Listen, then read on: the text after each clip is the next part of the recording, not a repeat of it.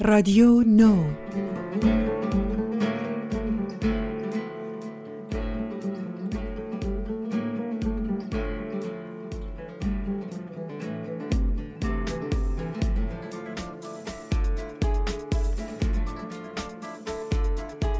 رادیو نو. که پیری به فرهنگ و در سال نو کهن بود لیکن جهان کرد نو.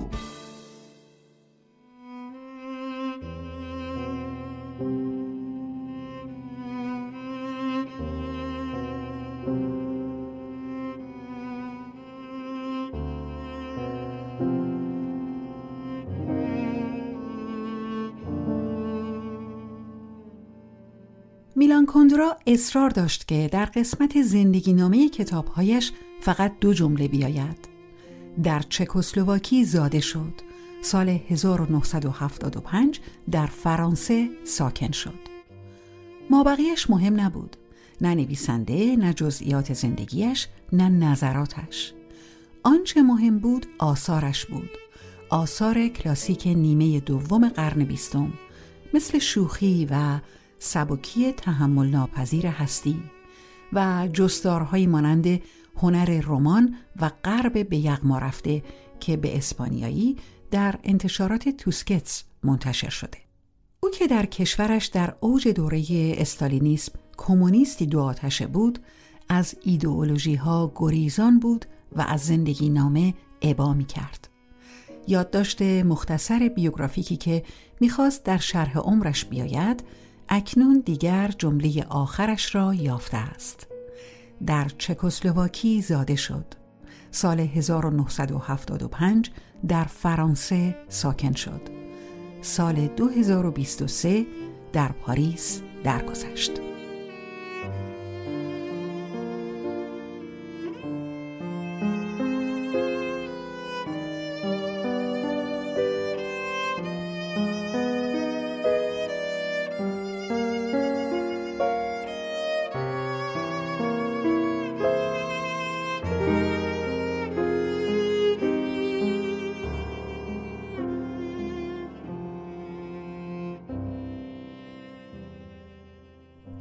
سه شنبه مرد ولی خبرش تا چهارشنبه در نیامد. 94 سال داشت.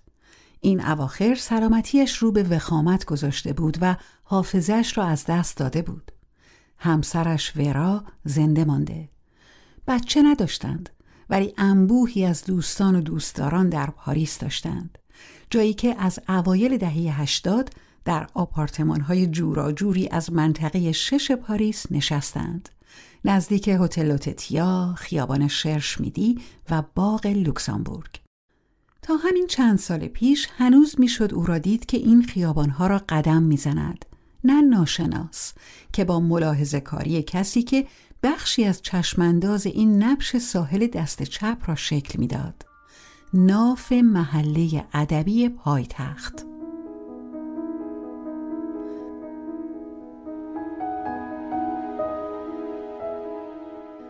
بری از گوشگیری زندگی اجتماعی خودش را داشت. گرچه اساساً چهاردهی بود که با هیچ رسانه‌ای به مصاحبه ننشسته بود. از دیدرس مخفی شده بود.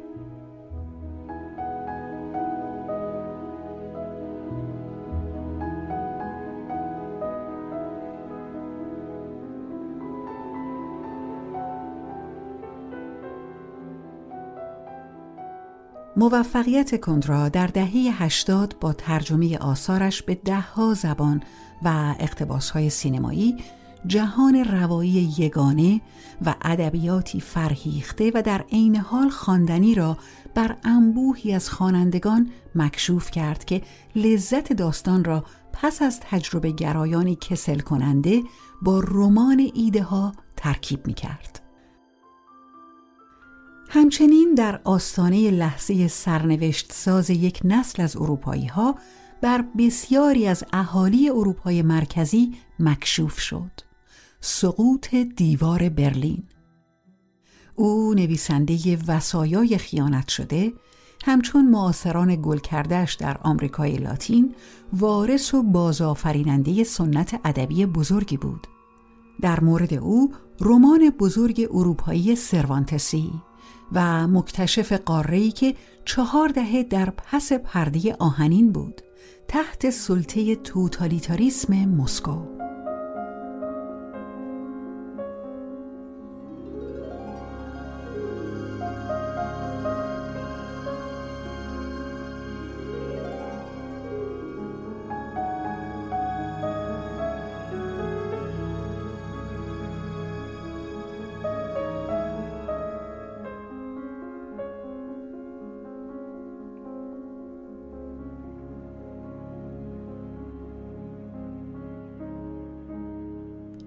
کندرا روشنفکری اروپایی بود.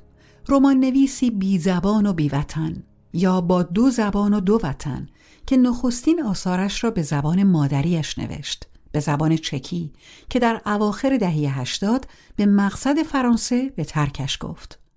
رمان نویسی که از سروانتس و رابله و دیدرو و کافکا و موزیل می نوشت. هیچگاه نوبل نگرفت. افشای یک شکایت ادعایی که نویسنده دیگر در مورد او و دوره جوانیش در پراگ دوران استالین مطرح ساخت احتمالا وضعیتش را بغرنج کرد.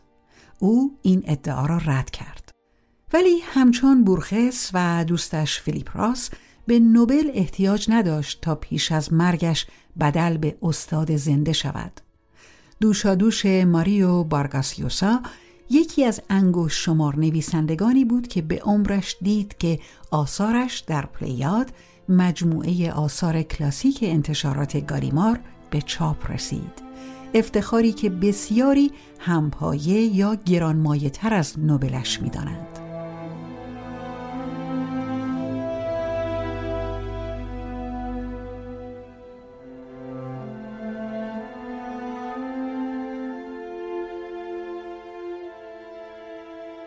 اواخر عمر با زادگاهش از در آشتی درآمد آنجا که در سال 2008 جایزه ملی ادبیات و در سال 2021 جایزه فرانس کافکا به او اعطا شد.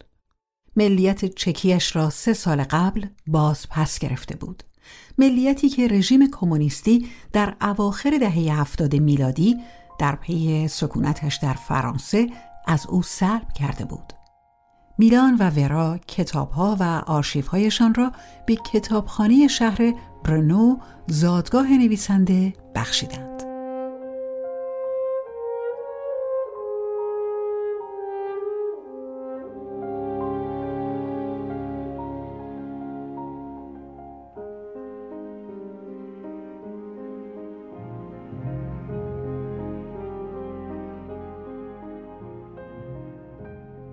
فلورانس نواویل منتقد ادبی به تازگی کتاب میلان کندرا را منتشر کرده اکریغ کل دقل دیده نوشتن چه فکرها مقاله ادبی به روایت اول شخص که زوال جسمی رمان نویس دوستش را شرح می دهد. تعریف می کند که کندرا را دسامبر 2020 در خانه در خیابان مادام رکامیه دیدار می کند. و او که می‌بیند نواویل یادداشت برمیدارد به چکی می‌پرسد که به چی مشغولی؟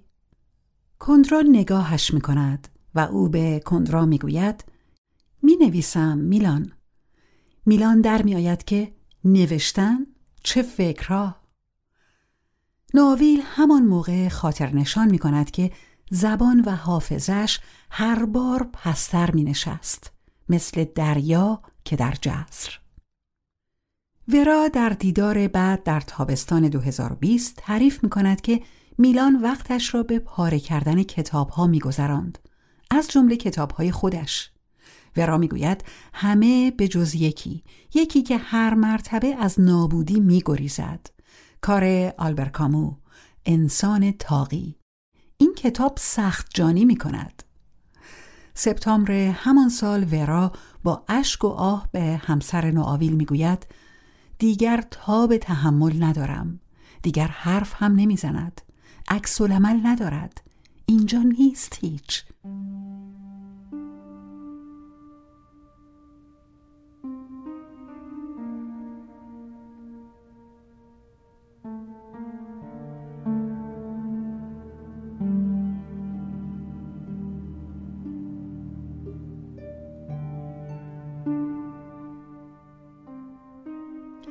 نوآویل و دیگرانی که این سالها با کندرا مراوده داشتند می‌گویند که ذهنن بنای بازگشت به زادگاهش گذاشته بود انگار که ریشه ها پس از این همه سال او را به خود وا کشیده باشند پیرارسال کریستیان سالمون مقاله نویس که از دهه هشتاد با کندراها دوست است سربسته می گفت خاطرات بر می گردد. شاید نوستالژی است و حرکت طبیعی به سمت سالخوردگی.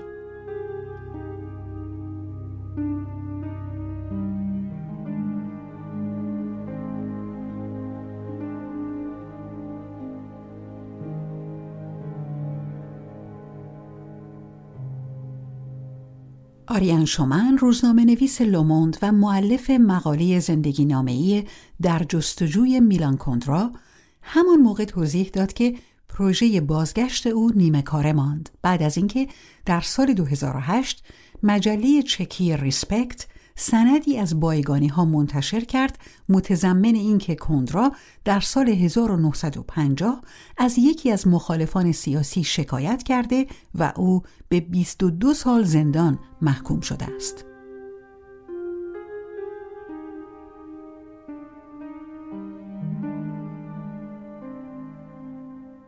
شومن اظهار کرد که میان پاریس اقامتگاه جسمیش و جمهوری چک کندراها بی در کجا بودند. این است آن وجه تراژیک این تاریخ. نویسنده کتاب بیخبری یکی از آن شخصیت است که خارج از کشور خود محبوب تر بود تا در داخل.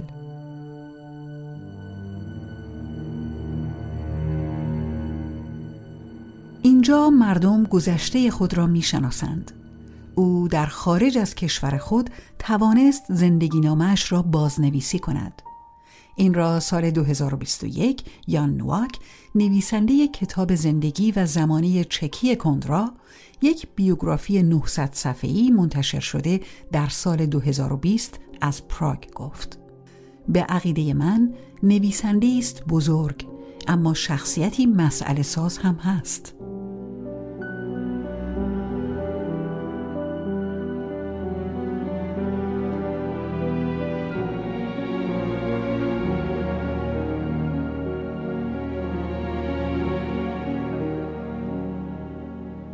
میلان کندرا اول آوریل 1929 در کشوری جوان زاده شد در چکسلواکی در خانواده فرهیخته ساکن موراویا. پدرش موزیسین بود و شاگرد لئوش یاناچک. مادرش هم منشی کنسرواتوار برنو بود. میلان جوان موسیقی را پیش پاول هاس آهنگسازی که در آشویتس جان باخت و پدر همسر اول خودش یاد گرفت. در آپارتمان پاریس عکسی از یاناک داشت. عکسی از پدرش و عکسی از رمان نویس وینی هرمان بروخ. کندرا مانند شخصیت اصلی زندگی جای دیگری است. در نه توی روزگار گذراند که روزگار شورانگیز نام داشت. شور و شوق استالینی که دهه ها رهایش نکرد و شعر و تئاتر جدلی که او از آن دوری جست. و از گنجاندنش در کلیات آثارش در مجموعه پلیاد ناشرش گاریمار تن زد. همیشه می‌خواست بر آثار خودش و بر آیندهش نظارت سفت و سخت داشته باشد و از همین رو همانطور که دوستش فلورانس ناویل می‌گوید دست نوشته های نیمه کاره و نامه های خصوصی و یادداشت های روزانش را از بین برد. ورا حین اینکه قفسه را نشان می‌دهد به فلورانس ناویل می‌گوید اینها همه را می‌بینی از اینجا تا به آنجا؟ همش می‌شود رشته های کاغذ رنگی.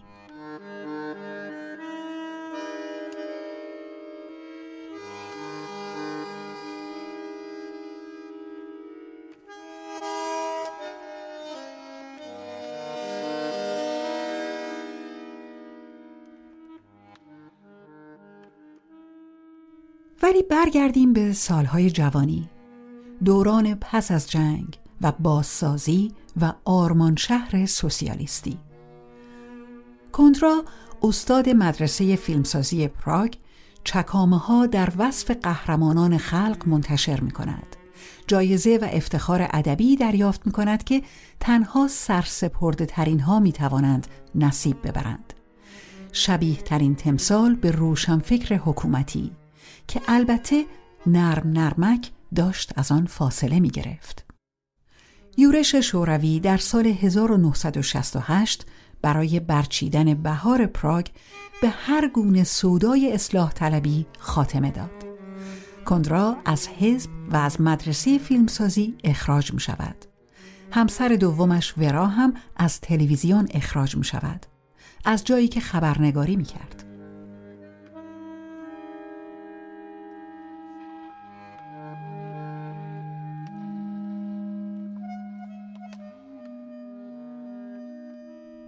شوخی رمانی که در سال 1967 منتشر شد و یورشی بنیادفکن بود علیه نظام کمونیستی و زندگی جای دیگری است منتشر شده در سال 1973 کندرا را در فرانسه مشهور ساخته بود.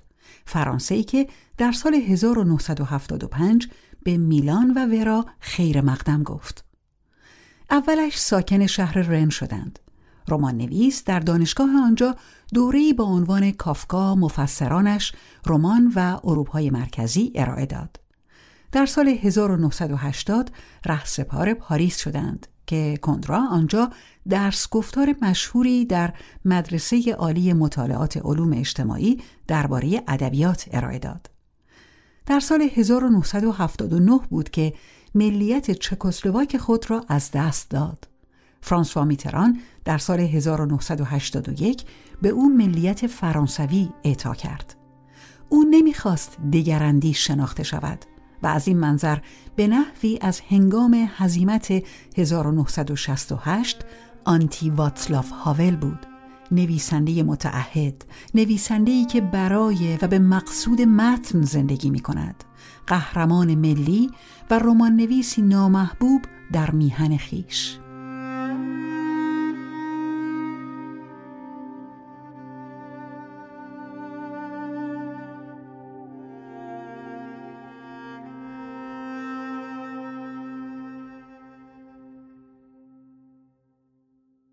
تاریخچه پرهیز از زندگی اجتماعیش به همان سالها برمیگردد.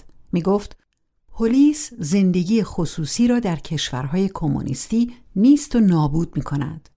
روزنامه نگاران را هم در کشورهای سرمایهداری تهدید می کند. نمی‌خواست یکی از نویسندگانی باشد که درباره همه چیز اظهار نظر می کنند. نمی‌خواست روشن فکر باشد. کندرا در هنر رمان یک دیالوگ خیالی با خودش نوشت. شما کمونیستید جناب کندرا؟ نه رمان نویسم. شما دگراندیشید؟ نه رمان نویسم. شما چپید یا راست؟ نه این نه آن رمان نویسم.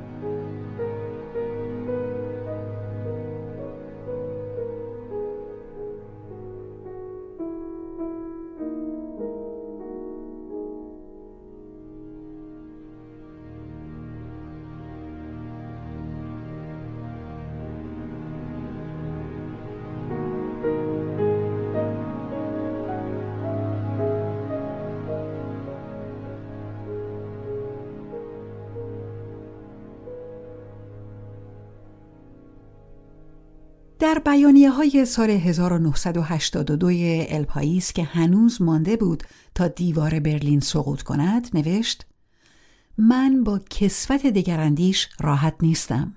خوش ندارم ادبیات و هنر را به بیانیه سیاسی فرو بکاهم. لغت دگراندیش یعنی فرض گرفتن ادبیات تبلیغی. اگر از چیزی نفرت زده باشم همانا ادبیات تبلیغی است. آنچه برایم دلچسب است ارزش زیبا شناختی است. نزد من ادبیات کمونیست دوستانه و کمونیست ستیزانه به یک معنا یکی هستند. همین است که دوست ندارم مرا به چشم یک دگراندیش ببینند.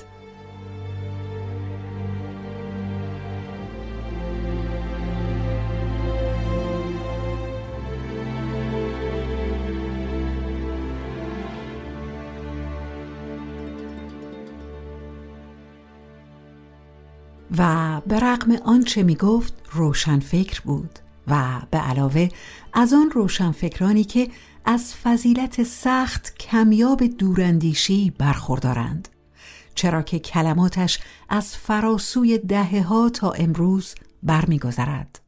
جستار مختصر غرب به یغما رفته یا تراژدی اروپای مرکزی که در سال 1983 منتشر شد و اکنون چاپ جدیدش درآمده به هزاران ستون و بیانیه میارزد. پیام این اثر پس از حمله روسیه به اوکراین در سال 2022 تنین انداز شد. مدعای کندرا در این مقاله این بود که کشورهای اروپای مرکزی نه شرقند نه جهانی غریبند بلکه اصو اساس فرهنگی اروپا هستند همان غرب به یغما رفته آمده در عنوان متن با یاد کرد از درخواست مدیر آژانس خبری مجارستان از جهان آغاز می شد که در سپتامبر 1956 وقتی که تانک های شوروی بوداپست را در می نوردیدند منتشر شد. ما برای مجارستان می میریم و برای اروپا و کندرا می‌پرسید الکساندر سولژنیتسین دگراندیش اهل شوروی که ظلم و ستم شوروی را محکوم می کند آیا اروپا را همچون ارزشی بنیادی بر می کشد که می ارزد بر سرش جان سپرد؟ نه مردن برای میهنش و برای اروپا جمله است که نه می‌توان در مسکو تصورش کرد نه در لنینگراد اما در بوداپست و در ورشو می‌توان. و می‌توانست اضافه کند در کیف.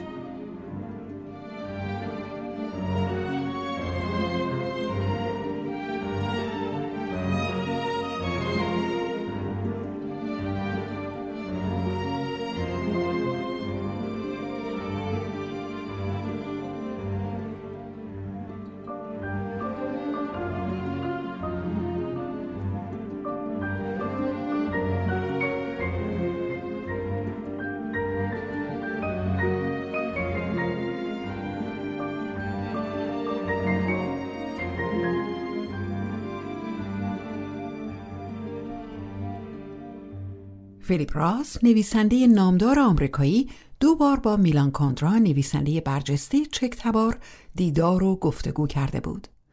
این هر دو دیدار یکی در لندن و دیگری در ایالات متحده به سال 1980 صورت گرفته بود. یعنی پنج سال پس از مهاجرت کاندرا به فرانسه. انگیزه این دیدارها با خواندن برگردان انگلیسی کتاب خنده و فراموشی برای نویسنده آمریکایی پیدا شده بود.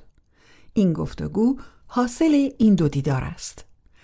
تنز تلخ سرنوشت کندرا شاید در آن است که پس از یک عمر نوشتن درباره مسئله متافیزیکی فراموشی خود در آخر عمر به این بیماری بیعلاج گرفتار شد و سرانجام پس از سالها درگیری با آلزایمر در یازده ژوئیه امسال در پاریس درگذشت.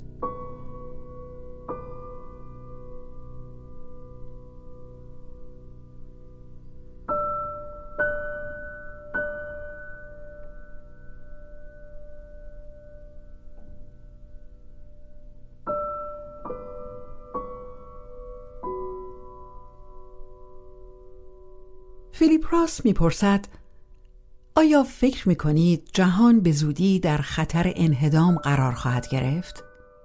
کندرا می‌گوید تا منظور شما از بزودی چه باشد؟ راست می‌گوید فردا یا پس فردا و کندرا پاسخ می‌دهد حس از دست رفتن جهان حسی است بسیار کهن وقتی روح انسان از دیرباز درگیر چنین حراسی باشد بیشک پایه و اساسی جدی برای آن وجود دارد. اگر در کودکی به من می‌گفتند روزی کشور تو از روی نقشه جغرافیا پاک خواهد شد. حتما فکر می کردم این چه حرف بی اساس و پوچی است.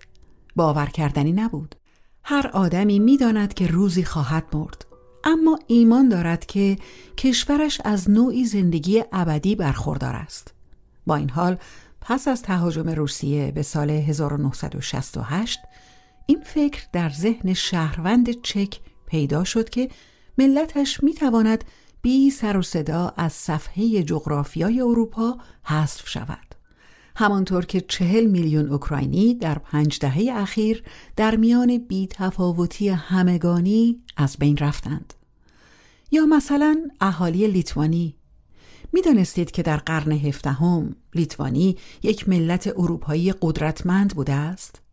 در روزگار ما روسها لیتوانیایی ها را چون قبیله‌ای در معرض نابودی در مکانی حفاظت شده اسکان دادند. از هر گونه تماس ایشان با مسافران جلوگیری به عمل می آید تا راز هستیشان برملا نشود. من نمی‌دانم آینده برای ملت من چه همراه خواهد داشت. بی تردید روسها تمام تلاش خود را به کار خواهند برد تا آرام آرام آن را در تمدن خودشان محو کنند. کسی نمی‌داند موفق خواهند شد یا نه اما چنین امکانی وجود دارد و وقتی شما به وجود چنین امکانی پی می‌برید دیگر نگاهتان به زندگی نمی‌تواند مثل سابق باشد. امروز تمام اروپا به نظر من آسیب پذیر و در خطر ازمهلال است. از منظر تاریخ فرهنگی اروپای شرقی همان روسیه است با تاریخ خاص خود که ریشه در دنیای بیزانس دارد. در حالی که منطقه بوهم کشورهای لهستان، مجارستان و اتریش هرگز جزی از اروپای شرقی نبودند. آنها از همان آغاز در پیدایش تمدن غرب مشارکت داشتند. برای نمونه دوران گوتیک یا جنبش رونسانس یا مثلا جریان اصلاحات مذهبی پروتستانی رفرم که مهد آن بودند. در اروپای مرکزی بود که مدرنیته تکانه های بنیادین خود را تجربه کرد. روانشناسی، ساختارگرایی، موسیقی دوازده نغمه‌ای، آثار بارتوک، زیبایی شناسی رمان مدرن نزد کافکا و موزیل. پس از جنگ الحاق بخش بزرگی از اروپای مرکزی به روسیه فرهنگ غرب را از برخورداری از گرانیگاه حیاتی خود محروم ساخت. این است رویداد بزرگ تاریخ غرب در این قرن و بعید نیست که مرگ اروپای مرکزی آغاز پایان اروپا به طور کلی باشد.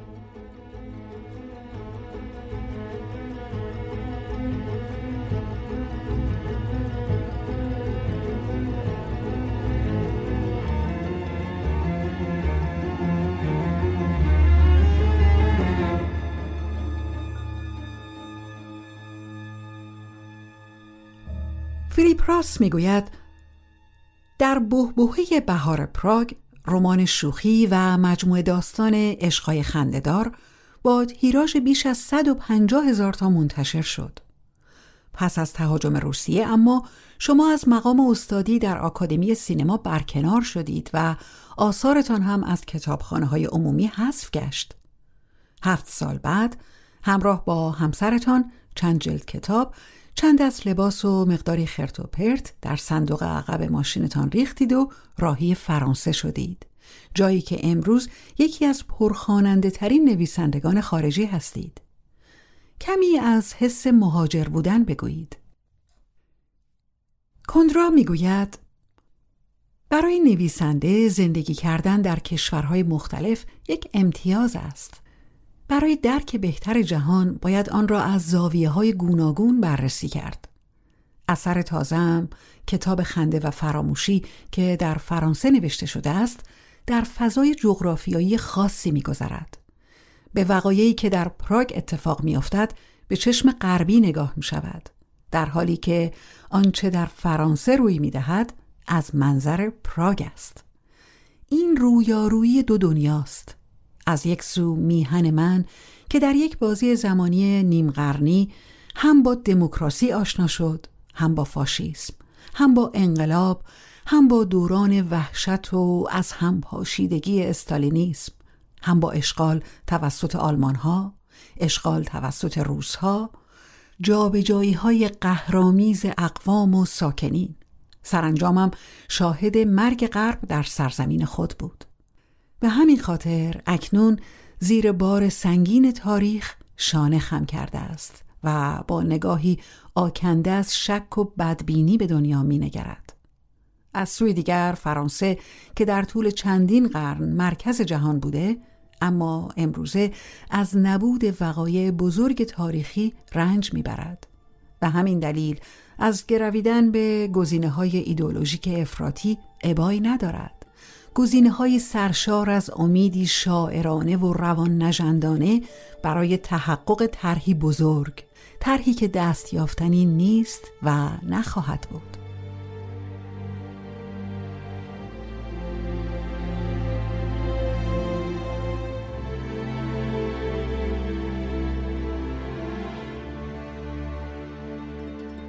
فیلیپ راس می‌پرسد آیا در فرانسه احساس غریبی می کنید یا خودتان را در فرهنگی آشنا می آبید؟ کندرا پاسخ می دهد من فرهنگ فرانسه را بسیار دوست دارم و دین بزرگی به آن دارم به ویژه به ادبیات کهن فرانسوی. رابله از همه نویسندگان دیگر برای من عزیزتر است. دیدرو هم همینطور. عاشق ژاک قضا و قدری او هستم. به همان میزانی که لورنس استرن را دوست دارم. دیدرو و استرن بزرگترین نوآوران فرم رمان در همه قرون و اعصار بودند. تجربهگری آن دو توأم با سرگرمی، لذت و شادی بوده است. یعنی همه آنچه امروز در ادبیات فرانسه کمتر یافت می شود چیزهایی که بدون آن هنر معنای خود را از دست می دهد. رمان از دید آن دو بازی بود بزرگ. آنها سرچشمه تنظامیز فرم آن را کشف کرده بودند. برخی تلاش می کنند ثابت کنند که رمان از تمام امکانات خود استفاده کرده و دیگر چیزی در چنته ندارد. من اما درست به عکس باور دارم که در طول تاریخ خود رمان از بسیاری از امکانات بهره برداری نکرده است. برای نمونه ابتکارات استرن و دیدرو ادامه پیدا نکردند و میراثشان تداوم نیافت.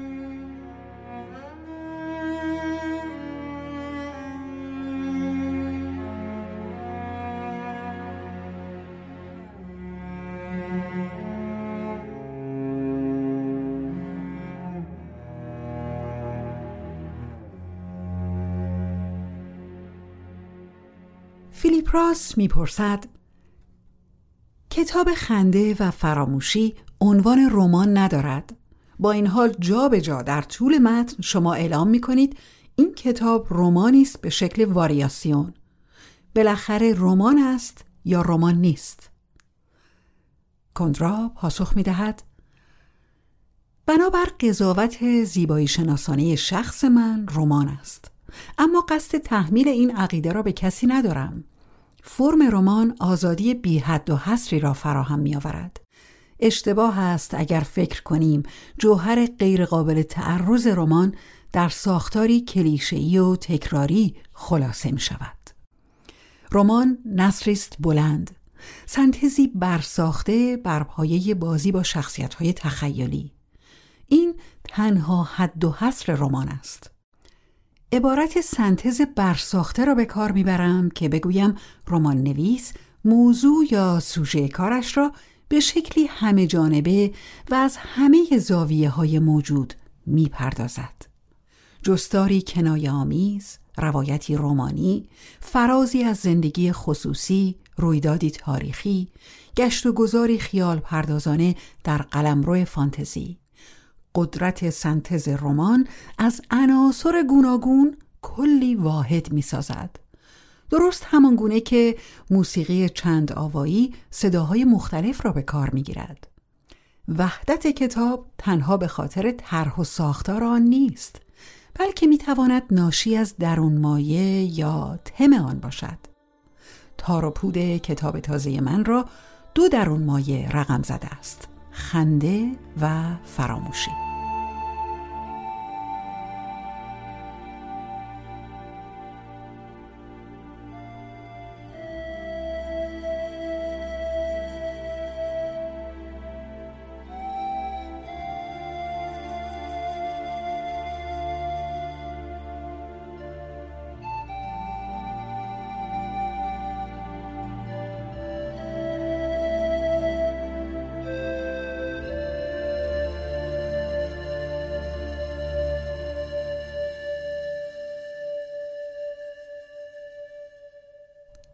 راس می‌گوید خنده همواره بومگاه شما بوده است. کتابهایتان یا از طریق تنز یا به واسطه گواژه یا آیرونی خنده برمیانگیزند. بدبختی وقتی بر سر شخصیت هایتان آوار می شود که دنیایشان حس تنز را از دست داده باشد. و کندرا می گوید من در دوری وحشت استالینیسم به ارزش تنز پی بردم. آن زمان 20 سالم بود. همیشه کسی را که استالینیست نبود و خطری برایم نداشت از لبخندش می شناختم حس تنز علامت قابل اعتمادی است برای شناسایی. از آن زمان به بعد وحشت دارم از دنیایی که حس تنز را از دست داده باشد. و فیلیپ راس می‌گوید اما در کتاب خنده و فراموشی شما از این هم فراتر می روید. در استعاره کوتاه خنده فرشتگان را با خنده شیطان مقایسه می کنید. شیطان به این خاطر میخندد که جهانی که پروردگار خلق کرده است به نظرش آری از معناست خنده فرشته اما از روی شادی است چون در دنیای پروردگار همه چیز با معناست کندرا می‌گوید بله خنده انسان در واقع واکنش فیزیولوژیک یکسانی است برای بیان دو حالت متافیزیکی مختلف اگر فردی کلاهش را روی تابوتی در اعماق گوری که تازه کنده شده است بیاندازد خاک سپاری معنای خود را از دست می دهد. همه خواهند خندید. اما اگر دو عاشق دست در دست هم خنده کنان در چمنزاری بدوند خنده آنها حاوی شوخی و تنز نیست بلکه خنده جدی فرشتگان است بیانگر نشاط هستی است این هر دو خنده از لذتهای زندگی به شمار می روند. اما در نهایت هر کدام از آنها آشکار کننده چهره ای از آخر زمان است. خنده زوغزدی فرشتگان متعصب که چنان به معنای جهان خود ایمان دارند که حاضرند هر که را با شادی آنها همدل نیست به دار بیاویزند. و آن دیگری که در برابر ایشان قد علم می کند و بر این باور است که همه چیز هوچ و بیمعنا شده است. مراسم خاکسپاری مزحکهی بیش نیست و سکس گروهی پانتومیمی است مسخره. زندگی آدمیزاد میان دو پرتگاه قرار دارد. از یک سو تعصب از سوی دیگر شکگرایی مطلق.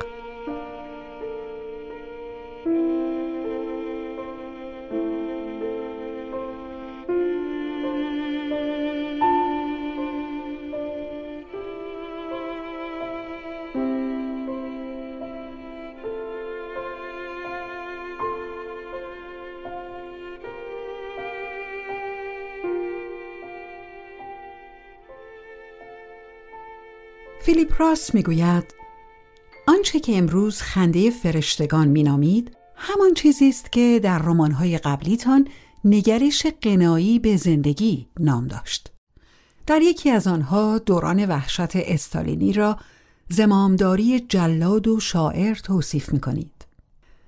و کندرا پاسخ می دهد توتالیتاریسم تنها دوزخ نیست رویای بهشت نیز هست رویایی به قدمت جهان رویایی که در آن همه آدمها در تناسب و هماهنگی با همدیگر در پیوستگی با اراده یگانه با ایمانی یگانه و بدون هیچ رمز و رازی برای یکدیگر زندگی می کنند. آندره بروتون همچنین رویایی در سر داشت وقتی می گفت دلش می خواهد در یک خانه شیشه‌ای زندگی کند. اگر توتالیتاریسم از این گونه الگوهای اولیه که در اعماق روح ما حک شده و تا قلب تمام ادیان ریشه دوانده بهره برداری نمی کرد، هرگز این همه هوادار نمی داشت. به ویژه در مراحل نخستین خود.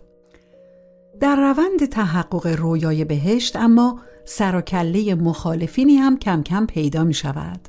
تا جایی که سردمداران بهشت به ناچار بر آستانه باغ عدن خود دست به کار ساختن گولاگ کوچکی می شوند. گولاگی که با گذشت زمان گسترش پیدا می کند و کاملتر می شود در حالی که بهشت همجوار شور می رود و کوچکتر می شود.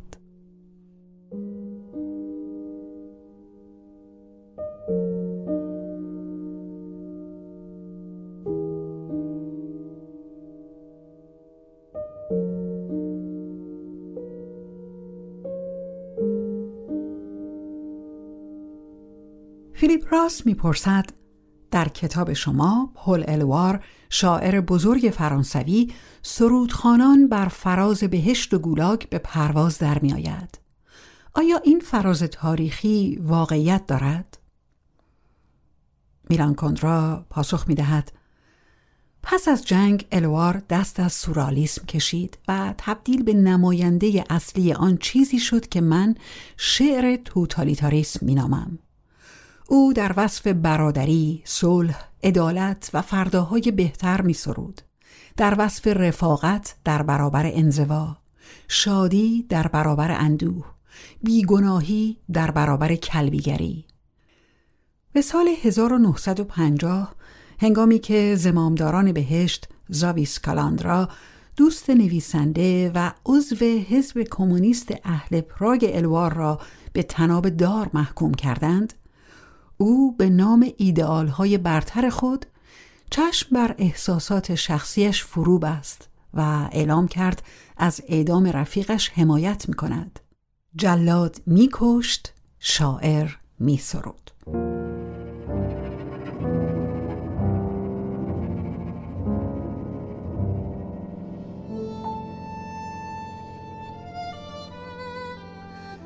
البته تنها او نبود که می سرود. دوران وحشت استالینی دوران هزیان قنایی گروهی است. این چیزی است که امروز کاملا فراموش شده است. اما بون مسئله در اینجاست. همه دوست دارن بگویند انقلاب زیباست. آنچه بد است وحشتی است که دامن می‌زند. اما اینطور نیست. بدی در کنه زیبایی جای دارد. نطفه دوزخ در رویای بهشت بسته می شود برای پی بردن به گوهر دوزخ باید ابتدا از بررسی گوهر بهشت که منشأ آن است آغازید. چون اگر محکوم کردن گولاگ آسان است دست رد زدن بر شعر توتالیتاریسم که از طریق بهشت سر از گولاگ در می آورد امروز هم به همان دشواری دیروز است. در روزگار ما تمام دنیا یک صدا پدیده گولاگ را رد می کند. با این حال شعر توتالیتر هنوز بسیاری را مجذوب می سازد. بسیاری آمادگی دارند در صفوف مرتب همراه با ترنم هجاهای قنایی الوار به سوی گولاگ های نو گام بردارند. الوار ملک مقربی که بر فراز پراگ چنگ می نواخت. در حالی که از دودکش کوره قبرستان شهر دود کالبد سوخته کالاندرا به آسمان زبانه می‌کشید.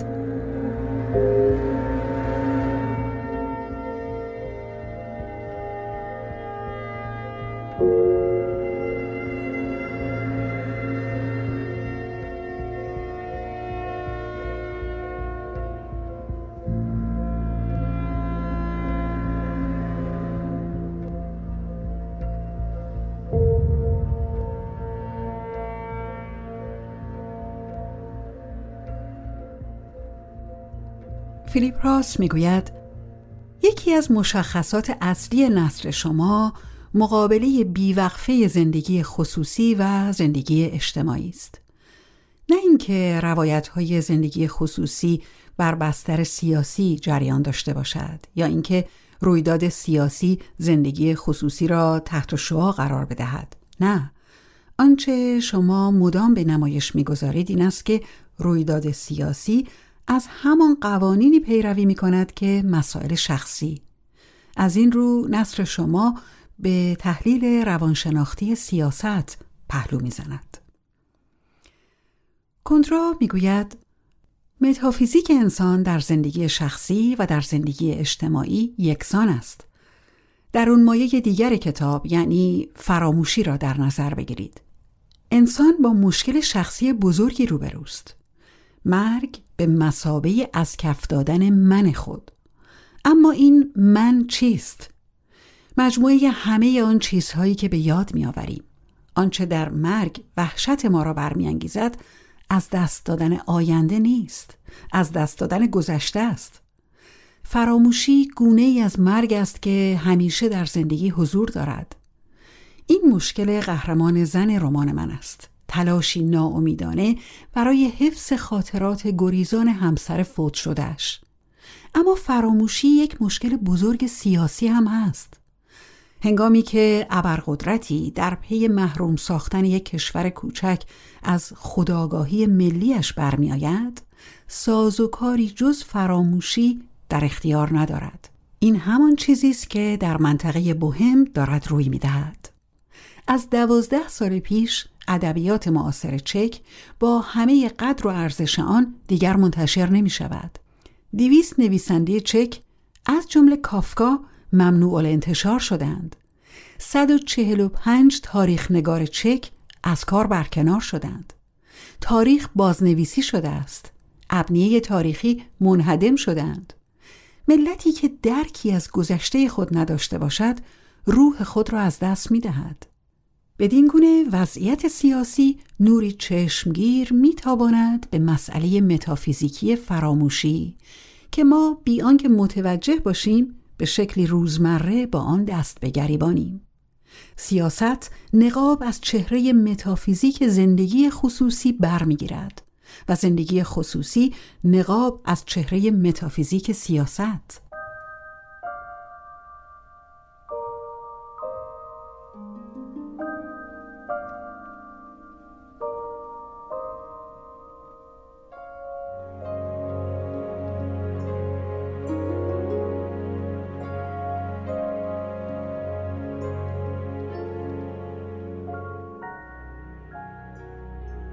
فیلیپ راس می‌پرسد در بخش ششم کتاب واریاسیون های شما تامینا شخصیت اصلی سر از جزیره در میآورد که تنها ساکنینش کودکان هستند. کودکانی که او را مورد تعقیب قرار می دهند و سرانجام هم می‌کشند. آیا این رویاست حکایت است یا استعاره است؟ میلان کندرا پاسخ می دهد هیچ چیز به اندازه استعاره با من بیگانه نیست. داستانی من درآوردی در خدمت اثبات گزاره فرضی تز نویسنده. رویدادها چه واقعی چه تخیلی باید به تنهایی معنا بدهند و از خواننده انتظار می رود با ساده دلی فریفته قدرت جاذبه و شیفته قنای شاعرانی آنها بشود.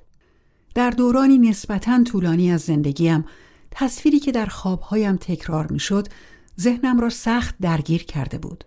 فردی بزرگسال به دنیای کودکان پرتاب می‌شد. بی آنکه راه گریزی داشته باشد. ناگهان دوران دوست داشتنی کودکی که از نظر ما دورانی است طلایی تبدیل می شود به چیزی سخت دهشتناک. گونه ای تله یا دام.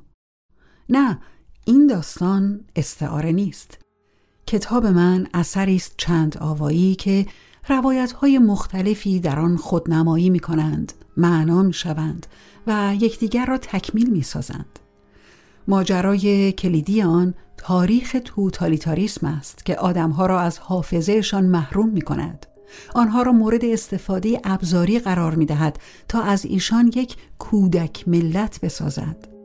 تمام سیستم های توتالیتر به یک شیوه عمل می کنند.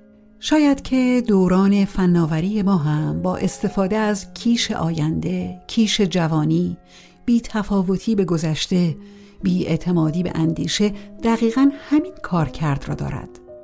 در بطن جامعه ای که به شکلی بیرحمانه جوان است، فرد بزرگسالی که چون تامینا دارای حافظه و تنز است، خود را در جزیره کودکان حس می کند.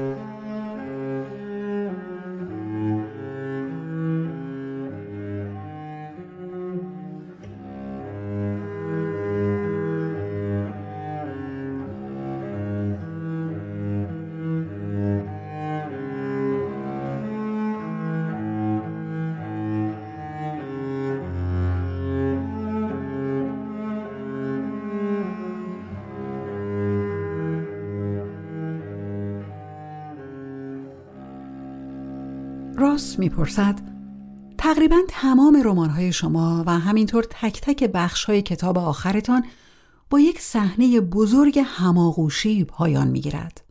حتی فصلی که عنوان بیگناه مامان بر آن گذاشته اید صحنه طولانی یک هماغوشی سه نفره است با یک پیش درآمد و یک فرود برای رمان نویسی چون شما رابطه جنسی از چه اهمیتی برخوردار است؟ کندرا پاسخ می دهد در زمانی ما از سکس تابو زدایی شده است. به همین خاطر توصیف ساده عمل جنسی یا اعترافات جنسی دیگر سخت ملالاور است. همان گونه که لارنس یا هنری میلر با آن لحن مستهجن شاعرانش سپری شدند. اما در آثار باتای برخی فرازهای اروتیکی هست که در من تأثیری ماندگار داشتند. شاید به این خاطر که جنبه فلسفی دارند نه شاعرانه. حق با شماست وقتی می‌گویید در کار من همه چیز در یک صحنه بزرگ هماغوشی به پایان می‌رسد. احساس می‌کنم نور چشمگیری که یک صحنه هماغوشی به همه چیز میتاباند باعث می شود فورا جوهر شخصیت ها برملا شود و اصاره زندگیشان به دست بیاید. حین عشق بازی با هوگو تامینا ناامیدانه تلاش می کند به تعطیلات برباد رفته با همسر فوت شدهش بیندیشد. صحنه هماغوشی نقطه کانونی تمام درون مایه هاست گرانیگاه رازهای مگو.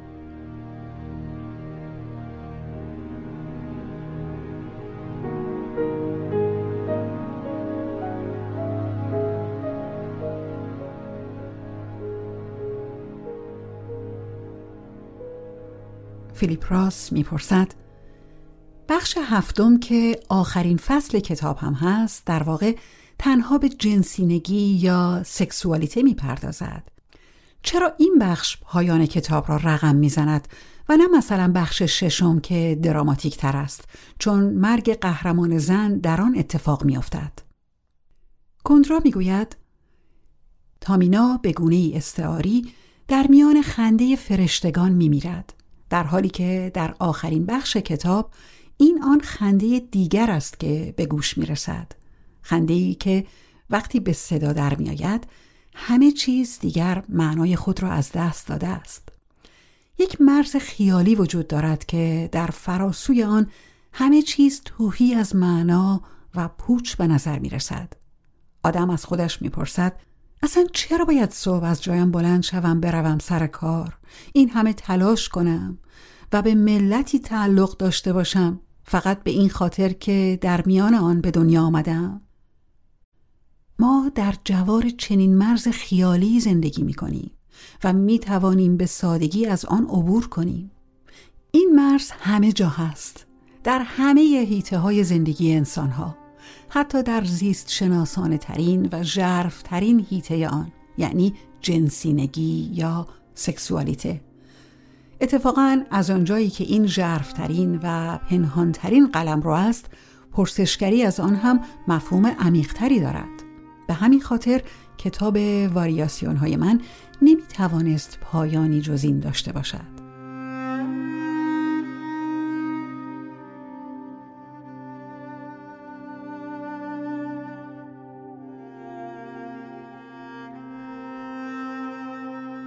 فیلیپ راس می‌پرسد آیا در اینجا کنه بدبینی شما را لمس نمی کنی؟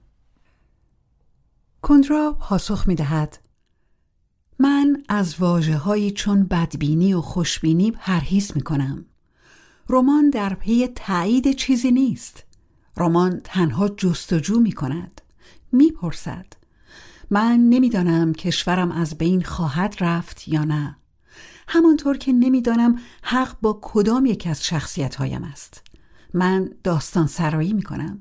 داستانها را با هم تلاقی می دهم.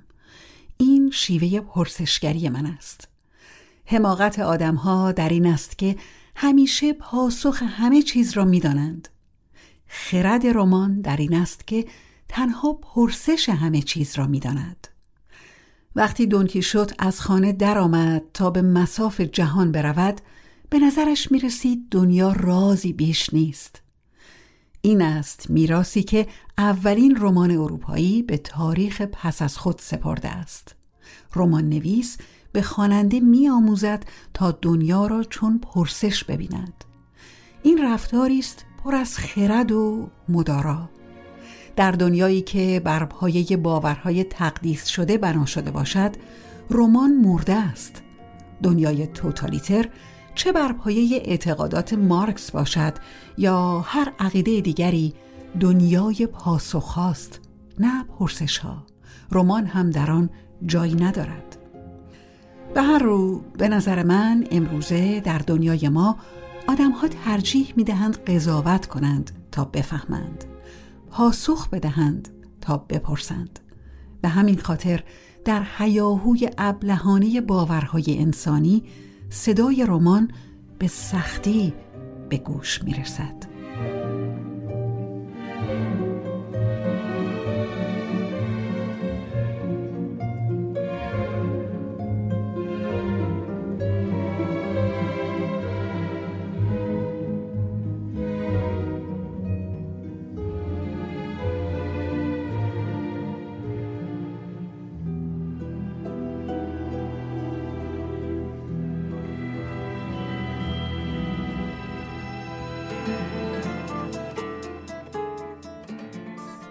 بخش نخست پادکست نوشته بود از مارک باستس با ترجمه آزاد اندلیبی بخش دوم گفتگوی فیلیپ راس و کوندرا در سال 1980 در نیویورک تایمز بوک ریویو منتشر شده و برگردان حاضر که توسط خانم سرور کسمایی انجام شده برگرفته از متنی است که در جستارهای فیلیپ راس با عنوان برای چه می نویسیم؟ در سال 2017 به زبان فرانسوی در انتشارات گالیمار به چاپ رسیده. صداگذار این پادکست حامد کیان است. من هم نگین کیانفر گوینده و مدیر هنری هستم. مجموع پادکست های رادیونو زیر نظر شورای سردبیری رضا آویز، آزاد اندلیبی و نگین کیانفر و با تهیه کنندگی نشر نو تولید میشه.